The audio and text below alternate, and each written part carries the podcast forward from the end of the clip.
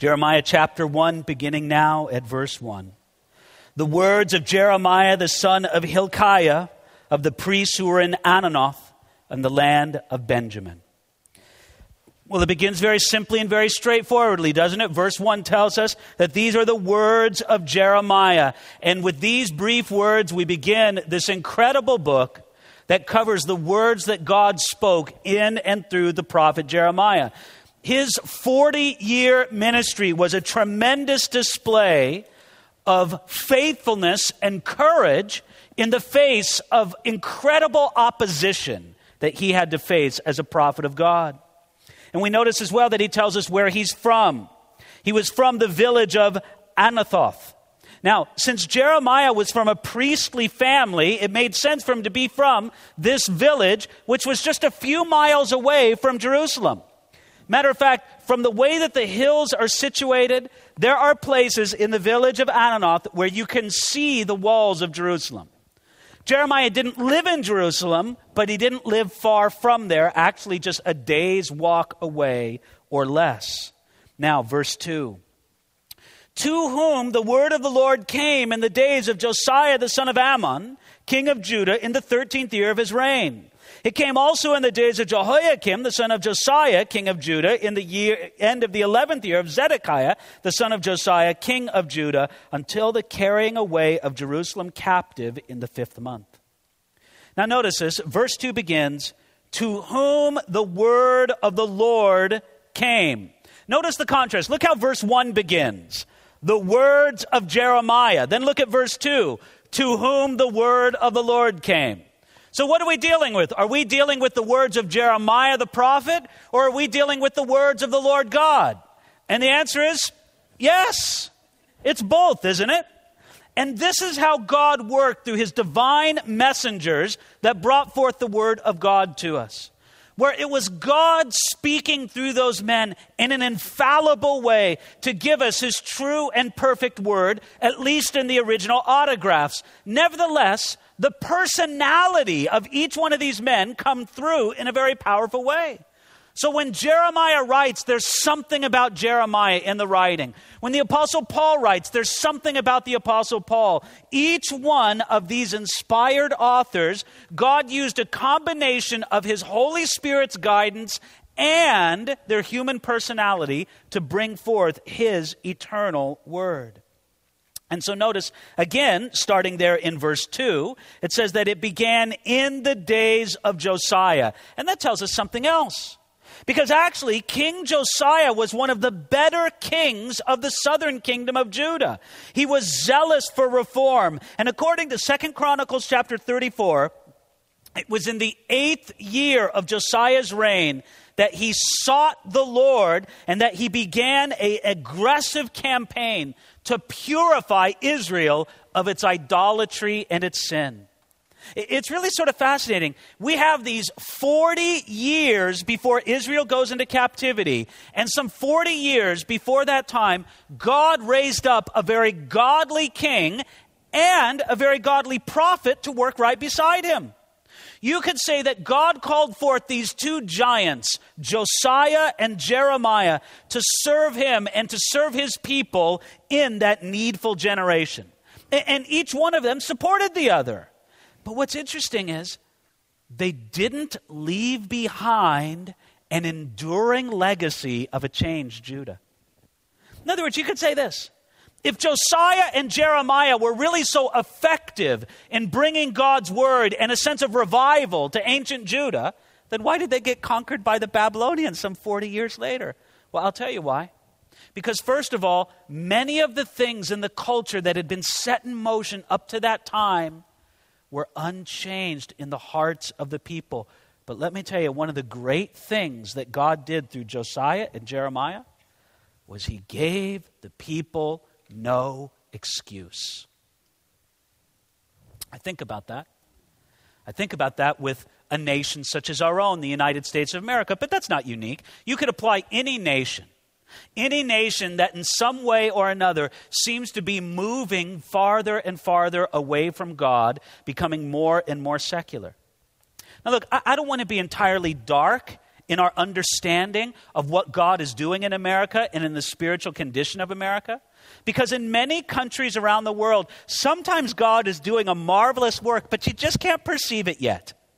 And wouldn't it be wonderful if really God is preparing the groundswell right now for a mighty revival that's going to sweep our nation? Wouldn't you be excited about that? I sure would. And if that's what God is doing right now, I thank him for it. But I'll be honest with you, to my eye, and it's an imperfect eye, I admit, but I'll tell you nevertheless, it's my eye. To my eye, it doesn't look like it. To my eye, the culture continues to rush towards a deserved judgment. Well, th- th- you might say, David, if you knew that there would be no revival, if you knew that there would be no recovery, that, that sort of this airplane that's on a downward spiral, or spiral heading down to a crash, that it's not going to pull out and gain altitude again. If you knew that's going to do that, what, why would you still do the work that you do? And I'll tell you why. Because there's even value in that, and that God can use a faithful man or a faithful woman to take away any excuse from the people for whom judgment is going to come upon. Friends, isn't that a heavy idea? That sometimes the value of a person's ministry is not found in the response that comes from people, but in the excuses that it takes away from people in a time of judgment. And I'm here to tell you, that was largely the result of Jeremiah's ministry. His ministry was not successful because people had a radical turning to the Lord. We would have wished so. But his ministry was successful because it stripped away any excuse that people had for their failure to repent and turn to God. Well, going on now, notice the kings that are mentioned there in verses two and three. He mentions Josiah and Jehoiakim and Zedekiah. Now, I want you to notice something, that if you follow the history of Judah, he actually left two kings out. He left out Jehoahaz and Jehoiakim. Why would he leave those two kings out? I'll tell you why. Because they only reigned for a matter of months. They were almost aberrations. They, they didn't even live long enough to secure the throne. And so he mentions the three kings who reigned in any appreciable time: Josiah, Jehoiakim, and Zedekiah. Until what? Look at verse three. Until the carrying away of Jerusalem captive in the fifth month. Now, this is a book that will take us all the way to the captivity of Judah, conquered by the Babylonians. But let's look at this, verse four, where it begins, the call that God gave to Jeremiah. So I just kind of want you to, well, brace for impact. Buckle your seatbelts. Because you know what there's going to be a lot of in the book of Jeremiah? A lot of judgment, a lot of woe. Now, we're also going to see that God cannot keep himself from giving hope and giving reason for faith, even in the midst of the pronouncements of judgment. But it's going to get ugly. Tonight's pretty cool. Tonight we're talking about the call of a prophet in Jeremiah one. You're going to get inspired tonight. Next week, you're going to be flat out depressed if I preach the scriptures faithfully. You're going to be going, oh man, was that bad? But it is bad. And this is what we got to get honest about. And the book of Jeremiah is going to help us to do it. Anyway, verse four. Then the word of the Lord came to me, saying, before I formed you in the womb, I knew you. Before you were born, I sanctified you. I ordained you a prophet to the nations. Now notice this. The word of the Lord came to Jeremiah. Now, it came to him as a young man. He had a personal encounter with the Lord. Apparently, he was raised in a godly home. Apparently, the priestly things were around him. Yet, nevertheless, he had to have his own personal encounter with the Lord. The word of the Lord had to come to him. Now, what's interesting is if you go through the prophecies of Jeremiah, and if you read them carefully, you will find echoes, you will find phrases that are used in the prior prophets that came before his time, uh, such as Hosea. That's just one example. What it shows us is that Jeremiah was a man who was familiar with the word of God. The word of the Lord came to him because his heart and his life was filled with the word of God. And that's why the word came to him. But it says here in verse five, God spoke to him saying, before I formed you in the womb, I knew you. And he said, I ordained you to be a prophet to the nations. Now, God spoke to Jeremiah as a young man, but he wanted him to know that his call on his life went back even further than his youth. Jeremiah, you existed in my heart and in my mind even before you ever existed on this earth.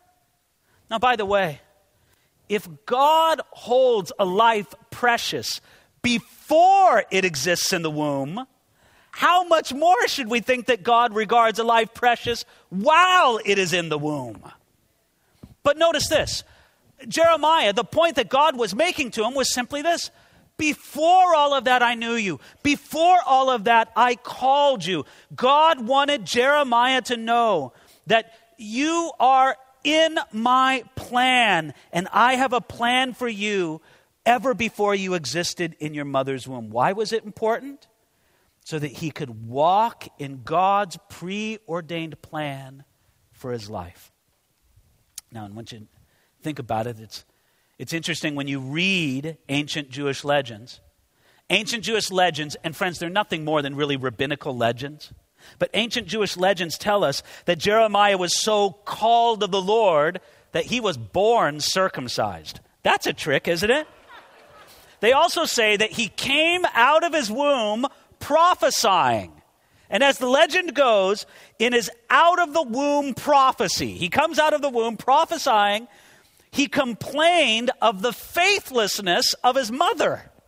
Now that's quite a thing for a newborn baby to do, isn't it? So there, when he complains about the faithfulness of his mother, his mother says something to the effect of, son, how could you say such a thing about him? He says, oh no, mother, you don't understand. I'm speaking symbolically of Jerusalem as the mother of the people of God. All right, it's a rabbinical legend. There's no real truth to it. But this is what I want you to understand. When God told Jeremiah, when he spoke those words to you, before I formed you in the womb, I knew you. The information wasn't given just to interest Jeremiah. It wasn't given to satisfy his curiosity. It wasn't given to entertain him. It was given so that he would know God's will and be encouraged with that, and therefore align his life the best he could with God's revealed will. Jeremiah had to hear this call, and God gave him the call. You know, there's many people who never hear the call of God on their life because they refuse to listen. The, the proper attitude of any man or any woman before God is simply to say this, to check in with God from time to time about what his call is on your life. Do, do you have a sense that you know what God has called you to be and to do for him in this world? Well, if you think you know, great. Praise the Lord. I'm not going to try to dissuade you from that. But isn't it good just to check in with God from time to time? To say, God, what is it that you have for me? First, one has to hear the call, but then you have to respond to the call. And that's what Jeremiah had to do. Many people hear God's call, but they don't respond to it as they should. Through the years, many times I have heard somebody say something like this. Once I thought I was called to be a missionary. You know, long time ago, I thought I was called to be a pastor.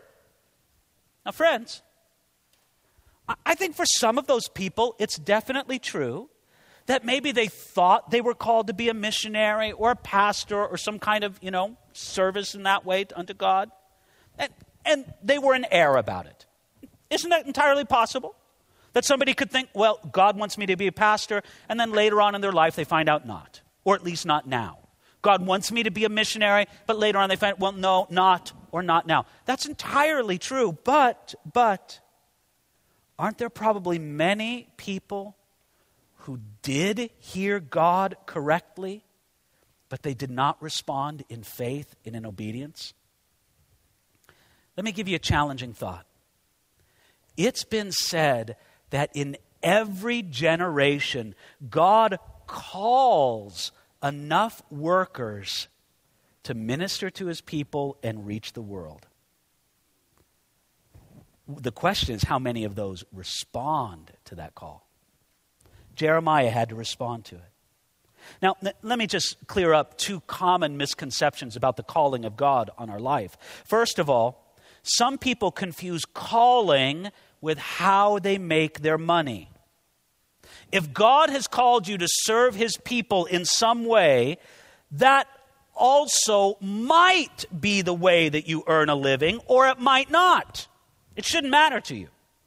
Calling and vocation can be two different things.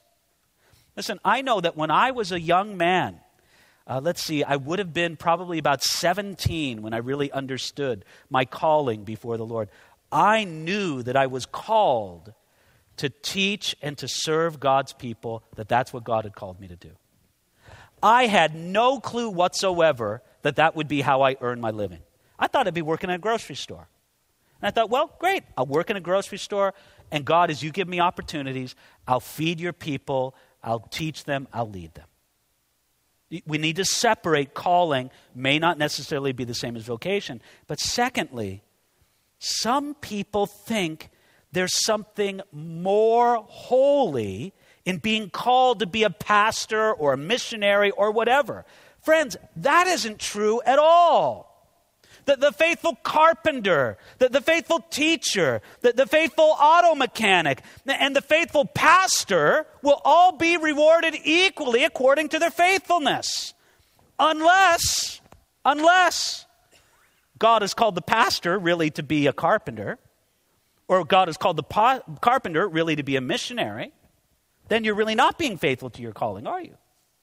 But whatever vocation God has called you to do or to have, then fulfill it as the calling of God. This is what God was telling Jeremiah, that he was to be, look at it there in verse five, a prophet to the nations. Now, his focus through most of the book is the southern kingdom of Judah, but he speaks a great deal to the nations as well. Verse six, then I said, Ah, Lord God, behold, I cannot speak, for I am a youth. Stop right there. I'm calling you, Jeremiah. Oh, Lord God. It's really actually a very vivid phrase in the ancient Hebrew. It's like, oh, no way, Lord. No, not at all. I can't do it. Behold, verse six, I cannot speak, for I am a youth. Now, we don't know exactly how old Jeremiah was. The commentators I've read estimate anywhere from sixteen years of age to twenty years of age. But in some way or another, Jeremiah would be considered a young man. And apparently, he felt that his youth prevented him from being a good or an authoritative messenger of God's word. And what did God say in response to him? Jeremiah says, no, no, no, I can't do it. I'm too young. Verse seven, but the Lord said to me, do not say I am a youth, for you shall go to all whom I send you, and whatever I command you, you shall speak. Do not be afraid of their faces, for I am with you to deliver you, says the Lord. Then the Lord put forth his hand and touched my mouth. And the Lord said to me, behold, I have put my words in your mouth. See, I have this day set you over the nations to put down, or excuse me, and over kingdoms, to root out and to pull down, to destroy and to throw down, to build and to plant. Friends, isn't that heavy? What did Jeremiah say when God called him? Oh, Lord, I can't do it. I'm too young. I'm but a youth. And what did God say? Don't you say that to me. Look at verse seven. Do not say, I am a youth. Now, friends, this is what I want you to understand. Even though Jeremiah's protest was true, was he really a youth? Yes, he was a youth.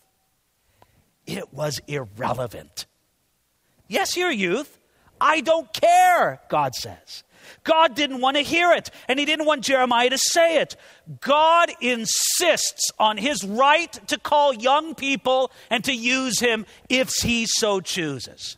So friends, don't say, I'm a youth. Do not say, I am a youth, and excuse yourself from the calling of God, because God used David even as a young boy. Remember that? He killed a lion and a bear, and then Goliath on top of that. Do not say, I am a youth, because God filled John the Baptist with the Holy Spirit when he was still in his mother's womb. That's a youth, don't you think? Do not say, I am a youth, because God used Timothy even as a young man. Even though the Apostle Paul told him, let no one despise your youth, but be an example to the believers in word, in conduct, in faith, in spirit, in purity. Do you see that?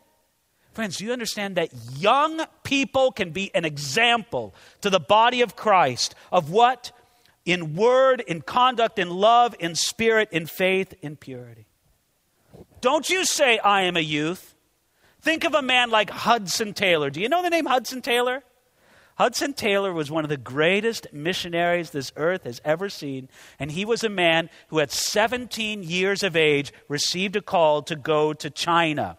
He dared to seek God, and he totally surrendered himself to God's will. And almost immediately, he received the impression that he was to go to China and that God wanted him to live on the mission field uh, purely by faith, not by the normal channels of support.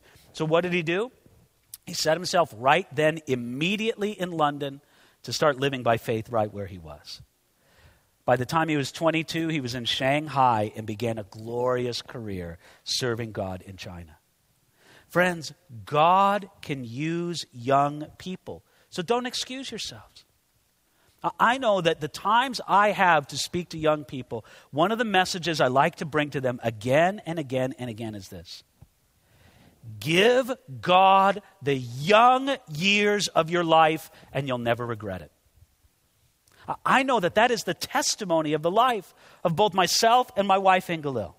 So sometimes we sit back and look, you get a little older and you get kind of nostalgic and such over the early years and all that.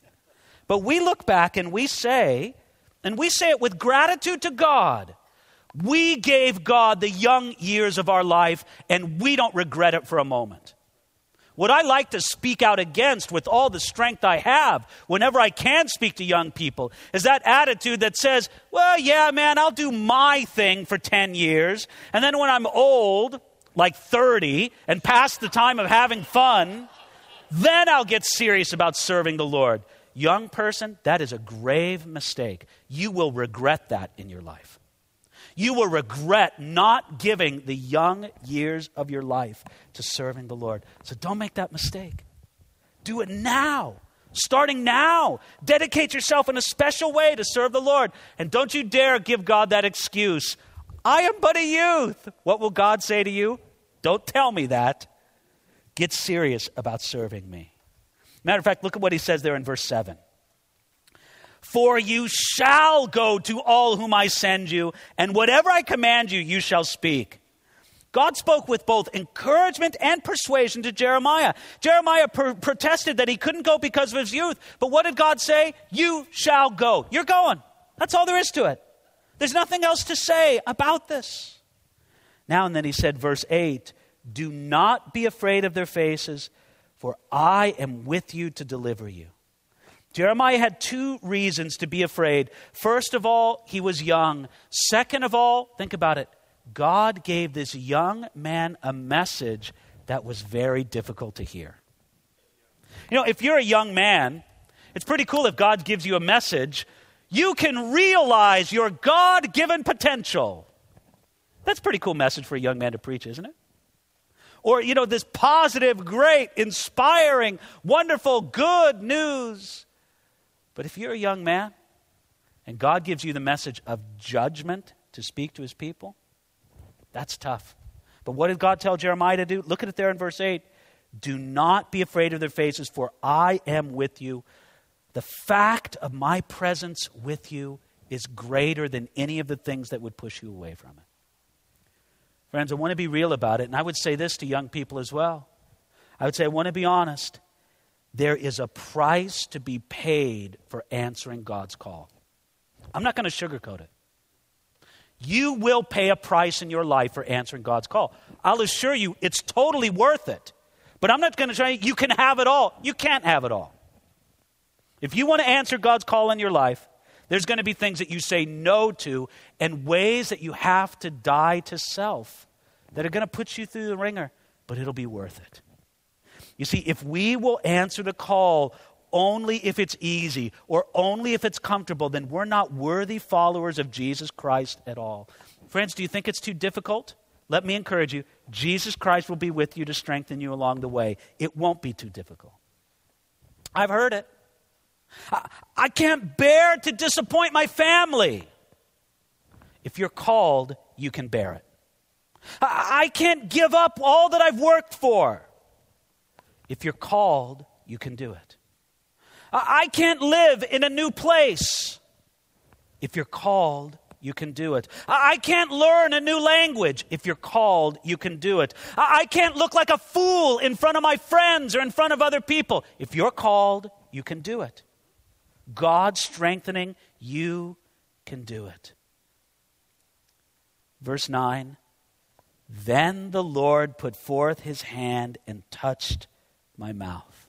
Isn't that beautiful? And what did he say to him? Verse ten, see, I have this day set you over nations and over the kingdoms to root out and to pull down, to destroy and throw down, to build and to plant. And do, do you see that thing that he told him to do in verse ten? You're going to do six things. What are the six things? Root out and pull down, destroy and throw down, and then to build and to plant.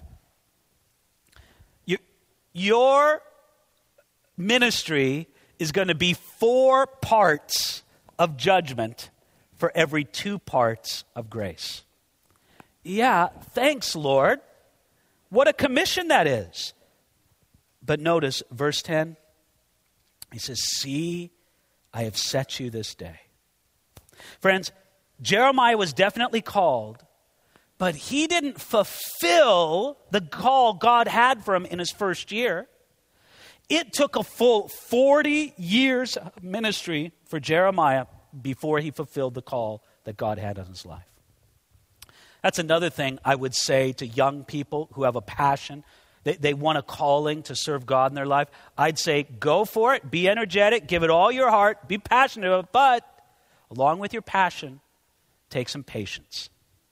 Don't expect that you're going to fulfill the call that God has given to you, at least in any kind of fullness, in your first year, in your first five years, in your first ten years. Give it some time for God to do his work. And Jeremiah, you could say that there were three distinct phases of his ministry. The first period of Jeremiah's ministry took place under the protection of the godly king Josiah.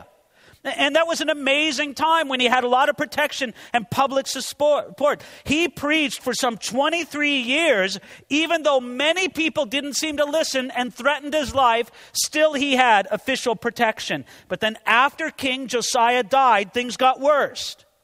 Jeremiah read a scroll of his collected prophecies to the new king, Jehoiakim. And what did the king do? He took the scroll, he cut it in pieces, and he threw it in the fire. In that general period, Jeremiah was chained and whipped, and he survived a very close brush with death. There was a period of persecution. And then in the third period, it was under another king, Zedekiah. Zedekiah was put on the throne by the Babylonians, but he didn't continue to obey them. And God used Jeremiah to bring a message under Zedekiah that must have seemed crazy. It must have seemed like madness to his generation. And what was the message? Jeremiah basically said this, the conquering from the Babylonians is inevitable. Just get used to it. Just surrender to it. God's judgment is not going to turn back. Just surrender to it.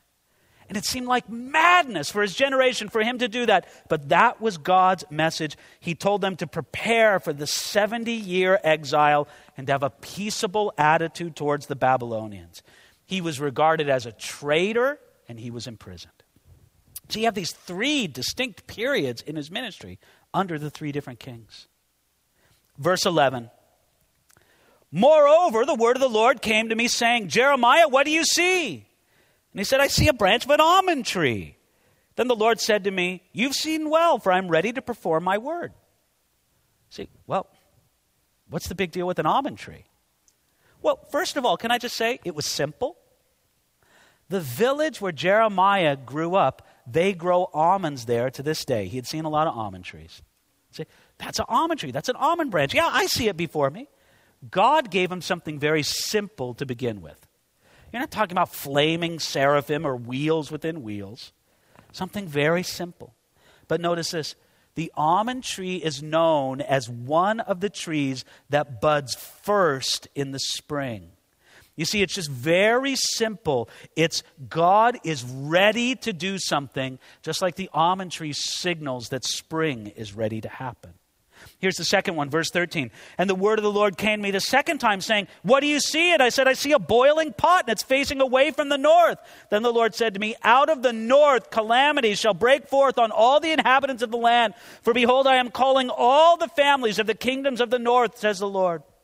They shall come, and each one shall set his throne at the entrance of the gates of Jerusalem, and against all its walls around, and against all the cities of Judah, I will utter my judgments against them concerning their wickedness, because they have forsaken me, burned incense to other gods, and worshipped the work of their own hands.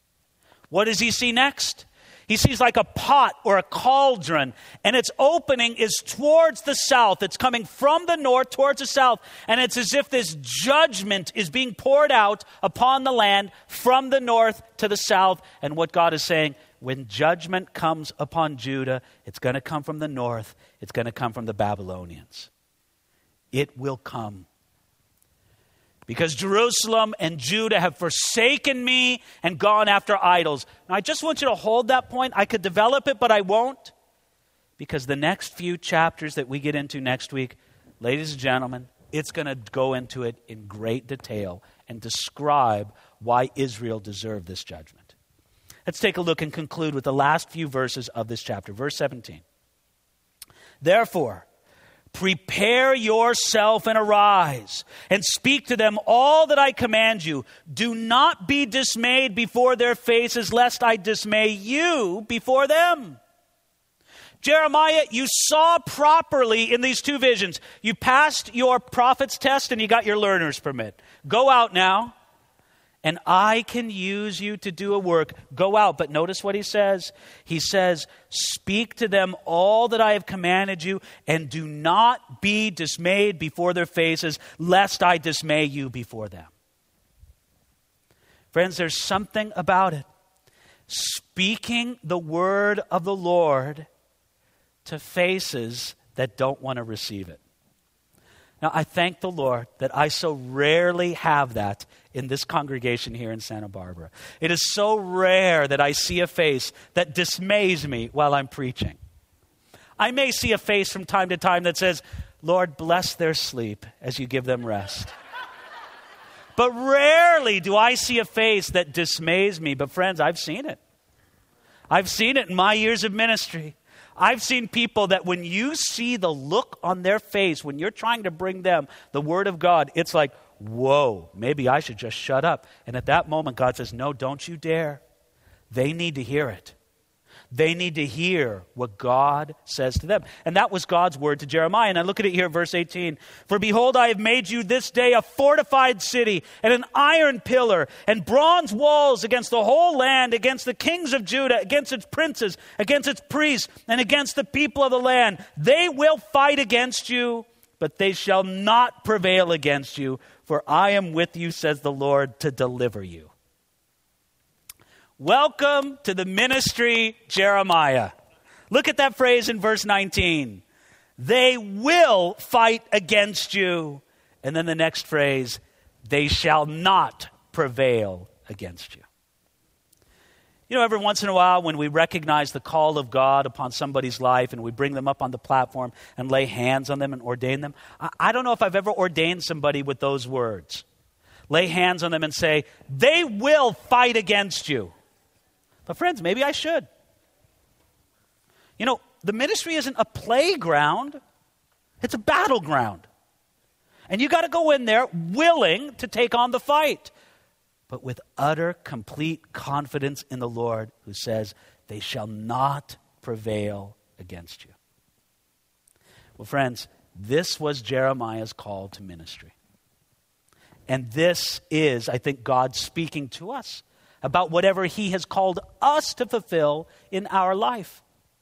I believe that God has a call, a purpose, a direction for every soul listening to this.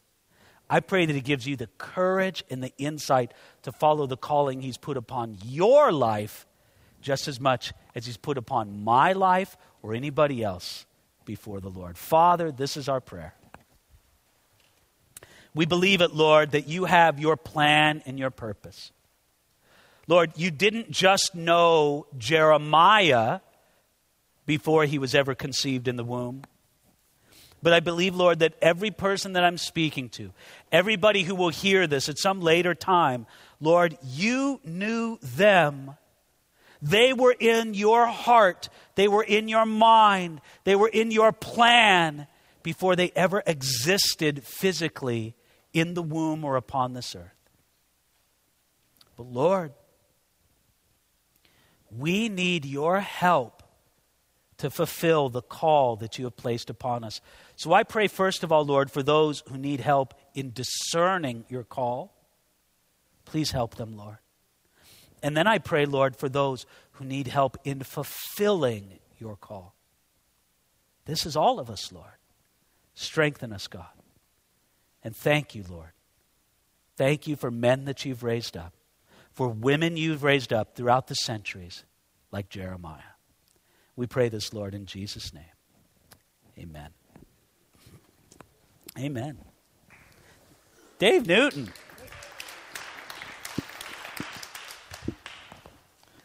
Is this on? Good. I'm so happy Dave Newton is up here to bring the questions that people have texted in. Actually, I'm not really supposed to be here. I just uh, locked the other guy in a closet and just oh, well, decided good. to come good. up. So, okay. Uh, lots of questions about the idea of calling on two different fronts. Okay. One, let's start with the first one. How do you know calling? I mean, does God speak to you through a dream? Does he speak to you audibly? Does he speak to you through the Word of God? Does somebody else go to coffee with you and they're discipling you and they, they speak the Word to you? So how do you know you're calling? You know, it could be all of those things, but there's a few distinctive markers that I think are true of calling. One is that you have an inclination towards it.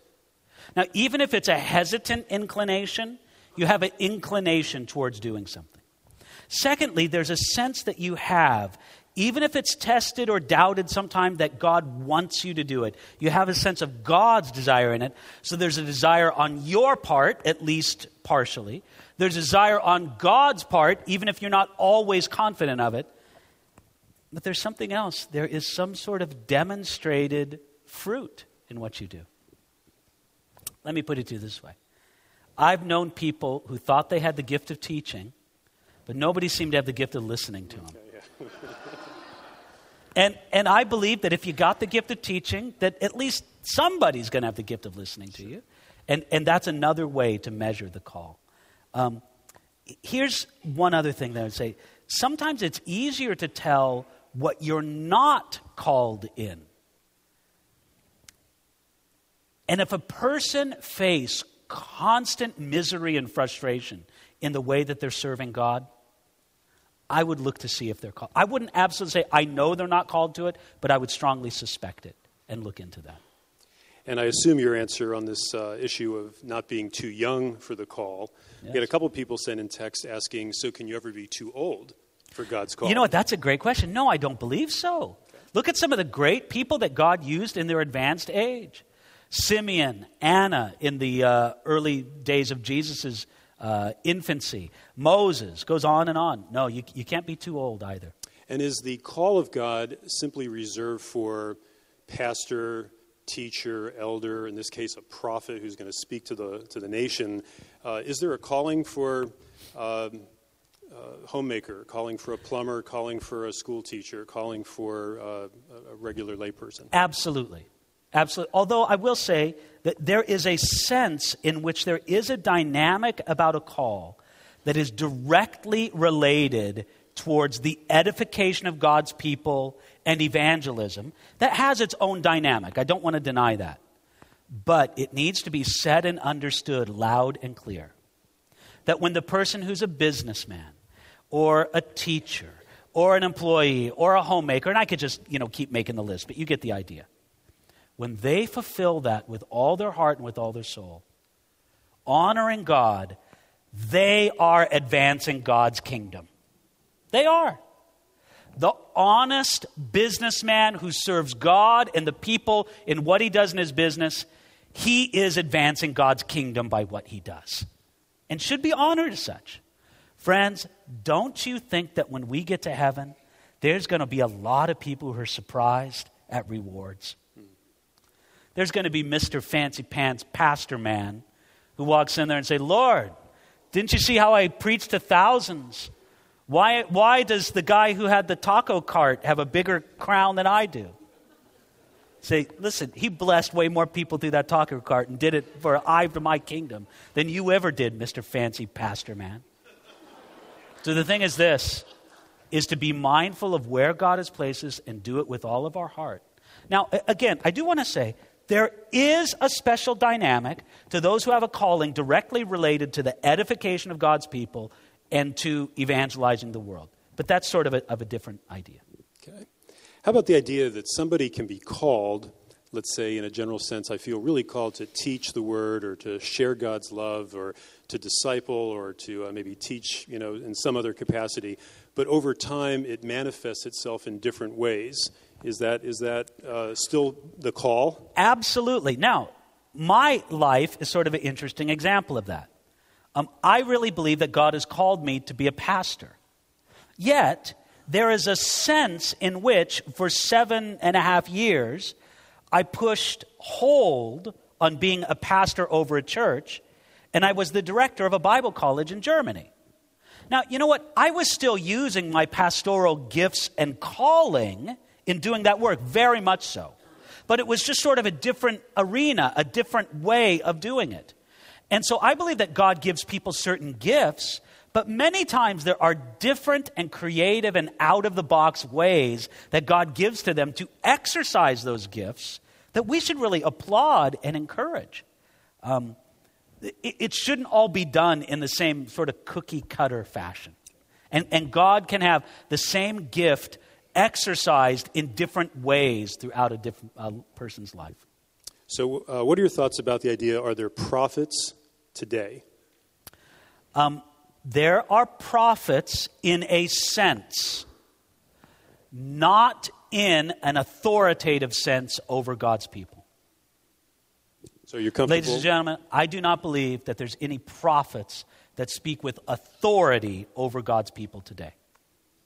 So do you base that on the idea that God's word is full, complete, the canon of Scripture is here, this, everything we need is there? This is the authority. Now, can God use a prophet in the modern day to give comfort and blessing and edification? Yes, the New Testament says so, and I've seen it practiced in my own life. But God's authoritative speaking of his word, this ended with the Old Testament and the New Testament being completed. Um... If a man were to walk in to my office or to this congregation and say, "I'm a prophet of the Lord, God tells you that you should do this and this," I I say, friends, let's sit down and open up the Bible. Why don't you instruct me from the Bible? I, I, I may recognize that God may give you a spontaneous word, a blessing or comfort or edification for people. The New Testament says so. But the authoritative speaking over the body of Christ, ladies and gentlemen, that's reserved for the apostles and the prophets um, associated with the revelation of God's word. Okay. Uh, switch gears just a little bit. Jeremiah one five, knowing yes. in the womb.